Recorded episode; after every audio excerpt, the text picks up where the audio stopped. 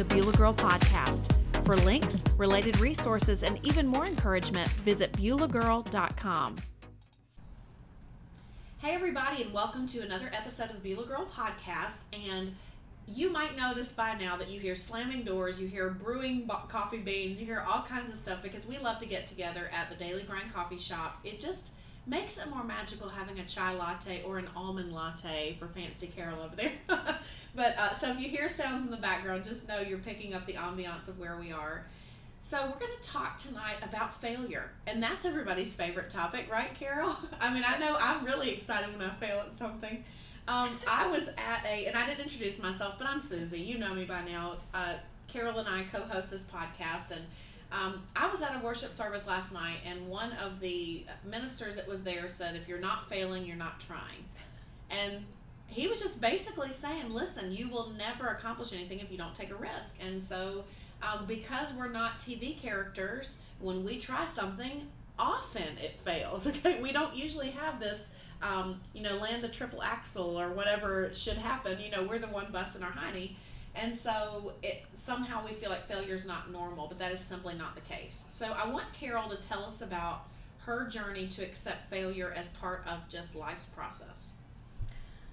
So what I talk about in this article that you can check out on BeulahGirl.com is I wanted to talk about how failure isn't final because I think so many times in my own life that when something has gone the way that I didn't want it to go, when God is trying to be teaching me something that maybe it's taken me a while to learn, that I've often viewed my own failure as a dead end. That when I'm in that place, I feel like I can't get back up again. There's no use in trying because I'm just going to fail. But what God has really showed me through my failures is that failures don't have to be a dead end, they don't have to be final. Right. That God comes after us, He picks us up and takes us by the hand and says, you know what, we can we can face what you're afraid of. Yes. We can go through another circumstance where you can have a chance to succeed and that our failures don't have to be the place we often go, which is we run away from God or we just get stagnant in our faith. We just kind of hunker down and say, I'm stuck. I can't get out of this. And so I wanted to, to really write a post for Easter coming up about how failure isn't final. For all of the articles I wrote for this particular month, really these phrases came into my head and I really knew God was speaking to me through them. And right after I kind of came up with the title for this this article and this podcast episode, Why Your Failure Isn't Final, my pastor was doing a series on Exodus and he used that same exact phrase in his sermon. He was talking about uh, Moses and how Moses, you know, originally he killed an Egyptian and then he fled. He went on, you know, on the backside of a desert and then came back and he had to face that situation he had fled from, right? Where he delivered the Israelites, but he delivered them with God's help in a, in the right way the second time around. Mm-hmm. And really, he failed the first time, right? And so it was a totally different context, but he used that same phrase. And so I wanted to focus on just this idea that our failure isn't final. And I'm going to be looking not at Exodus, but John, actually, John 21, where I want to just talk a little bit about Peter. Peter is perhaps the best all time example of a disciple who needed another chance. Um, Suzy, you and I have talked about Peter before. Yes. We our very first episode was about Peter when he failed walking on the water. Yeah. And but he fails in another area right before Jesus is crucified. Peter brags to Jesus and says, you know, Jesus, others may fall away, but I will never fall away. And Jesus looks at him and says, No, Peter, you know, before the rooster crows, you will deny me three times. And Peter says, Never. I will die before, you know, I, that is not me, Lord. But that's exactly what happens. Um, Jesus is arrested. Peter denies him, you know, that he's a follower of Jesus three times. Mhm. And then he weeps bitterly because he has failed. He thought that he had much, much more faith and he thought he was a much better follower than he actually was. And what's very interesting is that there is this moment in John 21 where Peter and Jesus have a little talk. And I'm going to turn there in a minute, but I want to set up this talk. Before Jesus meets with Peter, he tells some women who come to uh, his tomb through an angel. An angel meets Mary Magdalene and some other women. He says, Go tell his disciples and Peter, he is going ahead of you into Galilee. There you will see him just as he told you. That's in Mark 16, 6 and 7. Jesus asks for Peter, tell the disciples and Peter Yeah. to meet me in Galilee. He asked for the very guy who had just denied him three times. Mhm. And, and then they have this talk in John 21 where Jesus basically uses this moment of Peter's failure as a teachable moment. And I want to just read that. When they had finished eating, Jesus said to Simon Peter, Simon, son of John, do you love me more than these? Yes, Lord, he said. You know that I love you. Jesus said, Feed my lambs. Again, Jesus said, Simon, son of John, do you love me? He answered, Yes, Lord, you know that I love you. Jesus said, Take care of my sheep. The third time he said to him, Simon, son of John, do you love me? Peter was hurt because Jesus asked him the third time, Do you love me? He said, Lord, you know all things. You know that I love you. Jesus said, Feed my sheep. Very truly, I tell you, when you were younger, you dressed yourself and went where you wanted. But when you are old, you will stretch out your hands, and someone else will dress you and lead you where you do not want to go. And so I'm assuming that we're not supposed to get out of this story or about the other stories about Peter that some people are just born to be a failure, right? That's not the lesson we're supposed to get out of it. So talk about some some um, practical advice that if we go back and look at Peter's story, uh, I know a lot of us who read are just like, "Yep, I'm a Peter," like, but that's probably not all we can get out of his story. So talk to us about what we can learn about failure not being final through Peter. So, failure gives us an opportunity to grow. It has been said that God never wastes an opportunity, that He uses everything in our life, even our failures, for ultimate good. And it's hard for us to even comprehend that, but He uses and weaves our failures to, together into the ultimate tapestry. Um, Suzy, I wouldn't even be doing this ministry if I had not failed so miserably in my life. That most of my posts are the lessons God has taught me through Yeah. my failure. That He has used some of my biggest mistakes in my past. And that has been the platform for teaching other women hopefully to not make some of the same mistakes. But if they have i can show them hey here here is what you can do. Here is the way you can go because god has showed me first right? When we failed it's not like god just glosses over it and says you know ignores it like it never happened and then serves us up another chance. That's not what happens. There are consequences when we fail sometimes very painful consequences. It's not like it's a desirable thing to say well it just doesn't really matter right? But if we do fail we see that god gives us another chance.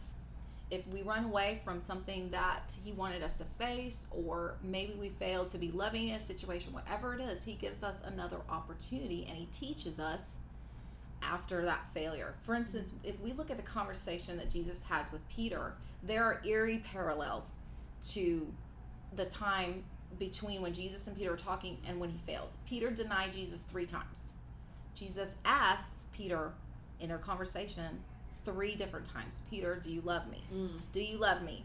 Do you love me? Every time that Jesus asked, I'm sure Peter was thinking in his mind, hmm, this is just a little eerie. Yeah. And I think all of us, we can have situations in our life where maybe we've had an opportunity to trust and we just went with our own reason and God pointed that out to us. We've repented. And then all of a sudden, we may be in a situation where all of a sudden we may be kind of looking around thinking, wow, this, this, this feels a little familiar to me.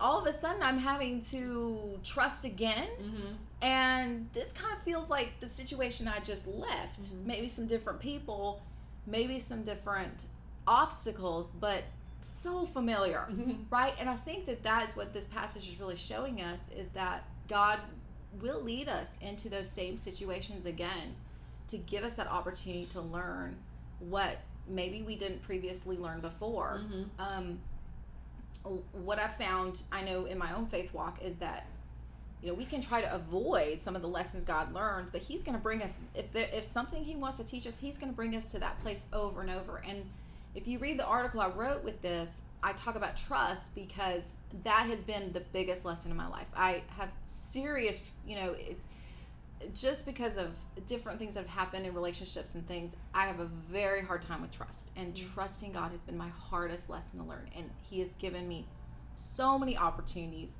And there have been failures, a lot of failures in the area, and there have been some times where I've, you know, done the right thing as well. But all of us have those key issues in our life that He's getting at. And what we can be encouraged at with this passage is that Jesus gives us an opportunity to learn. Um, here we see um, Peter very humbled by his failure. Um, that he was the proud, bragging to everyone about what he was going to do for Jesus and how he was going to stick it to the end if no one else did.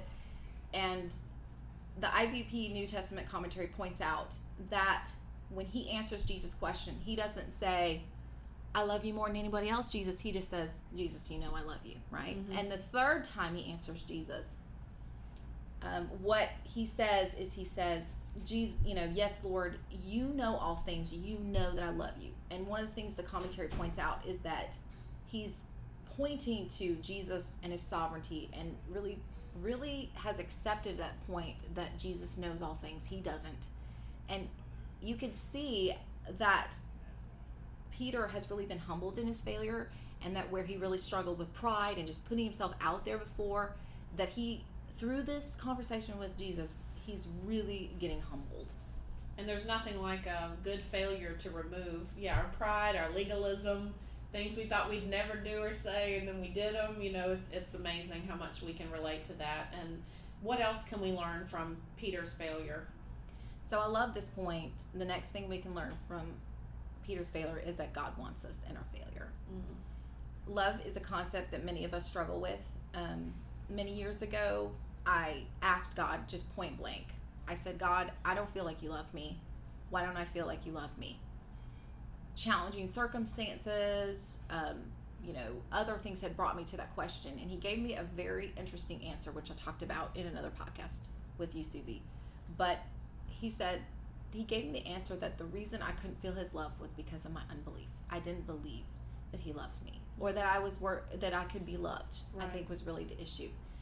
When we believe and we recognize what it says in the bible about god's love we will begin to see it in our life and it will be a love that as we talked about in a previous episode it will be a love that literally blows us away Right. because we cannot even fathom it says in ephesians that god knew us before the beginning of the world and he had plans for us before so it wasn't like you know the world was formed he's like oh i, I think i'll make Suzy Lolley no he knew Suzy Lolley Yeah. before he created the earth and said, These are the plans I have for Suzy Lolley. These are the plans I have for Carol Whitaker. And it tells us over and over that he doesn't stop loving us because we fail. He comes after us. It Yeah. says he's willing to leave the 99 for the one. And that's Matthew 18 12. Jesus made sure to include Peter's name when um, I told you what the angel said to the women. He said, Tell the disciples and Peter Right. he said i you know i still want peter he wanted peter to know you're still wanted i can still use you Yeah. you've got some some pride that needs some working on Yeah. but jesus loved peter enough to teach him Mm-hmm. after his failure instead of just cast him aside and that's so often what we see with with love in in our world it's very conditional if someone fails us or Mhm. we fail someone else we're done Yeah. we're cast aside. They don't want us anymore. But that's not how God views us. So when we fail, our tendency is to want to run, to fix the situation on our own. We need to turn to Him, Yeah. repent, whatever it is. It, it may be extremely painful, whatever we have to walk through the lessons. Um, when God is pressing down on an issue in our lives, it's not fun. Yeah. It's not. But it tells us in the Bible that those of us who are willing to go through discipline, Mm-hmm. willing to learn the lessons, willing to listen, are the ones that will have peace in our lives and we will profit and there will be blessing on the other side. And and so it's worth it for us to allow him to teach us whatever we need to learn. And you know what came to mind there, and I'm sure I've said it because we've had so many conversations. And the, the bottom line is they all come back to Jesus loving us and wanting us, and you know whatever the topic is we start on, that's always going to be part of it. Um, but what came to mind is that when Jesus called Peter, do you think he didn't know what kind of person Peter was? He already knew. He already knew he was going to be impetuous and he was going to fail and he was going to be braggadocious and all those kind of things. But he chose Peter knowing all of that. So there has to be hope for people like us and people who are listening who also feel like, I'm a failure, I've messed up. Well, God wouldn't call you and wouldn't woo you if he didn't have a plan for your life. I mean, he it says he's the one who draws us. If he doesn't draw us, we can't come. So if we feel us him drawing us, then we have to also think, well, maybe I am good enough for him to use because we're all kind of messed up. It doesn't mean that we get okay with sin or we're like, well, it's just the way I am, and you know, we're just happy with it. But you know, we do change and we do receive, like you said, God's correction. And I also love the scripture. I did not look it up before because you know some of these thoughts just come to me as we're talking. But you know, when the Israelites kept circling the mountain, there was a point when He said, "You've you've circled this mountain long enough. Now turn north." And so uh, in all of our lives uh, through failure too there's going to be a point when we finally get whatever that topic is. So we don't have to feel like that we're going to be tormented our whole lives with the same issue. If we truly love the lord and we're truly seeking him then one of these times his message is going to stick. And uh, whether that has to come through the umpteenth failure or not. So um, so you said you know in our two main points we can learn from uh, from failure is that it gives us an opportunity to grow and that God still wants us when we fail. So, what else would you like to share as we conclude tonight? Well, just in line with what you were saying, that we may be, if we failed a lot, it we may be paralyzed by fear, thinking, "Oh my goodness, what if I fail again?" Mm-hmm. And I have to go through consequences again, and I have to wait again because you know failure can cause a delay in the promise God has given us. It can cause, you know, earthly consequences as far as relationships, you know, our job, whatever it is. But these two verses I think are so encouraging that when we're not strong enough to make the right choices, it's He who is going to give us the strength to sustain us and give us what we need to do what's right. Psalm 54 4 says, Surely God is my help. The Lord is the one who sustains me. Isaiah 46 4 Even to your old age and gray hairs, I am He. I am He who will sustain you. I have made you, and I will carry you. I will sustain you, and I will rescue you. Awesome. Well, let me say a prayer and let's let me bless all of all of us, all of yeah, I guess that's what we say. all of us who have been frequent flyers on the failure department, and uh, that we would receive this word and, and know that God still loves us and still has a plan for us. Dear God, we love you. We thank you so much that you're such a patient father, such a loving father. There are some fathers that I've seen on this earth get so frustrated with their children and grow distant, but you are God who is constantly pursuing us never runs away from us. We can't um, be angry enough at you, be cruel enough, whatever it is, fail enough to make you turn away from us. That's how much you love us. And um, you love us in the midst of our failures, but you also love us enough to bring us back to another opportunity to try to develop character in us again.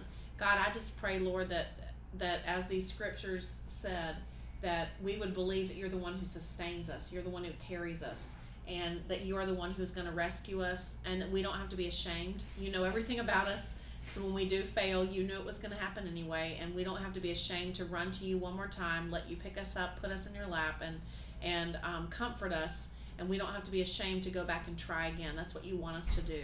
I just pray, Lord, over everyone who's listening, God, that we would really internalize that message. And it's in your name we pray. Amen.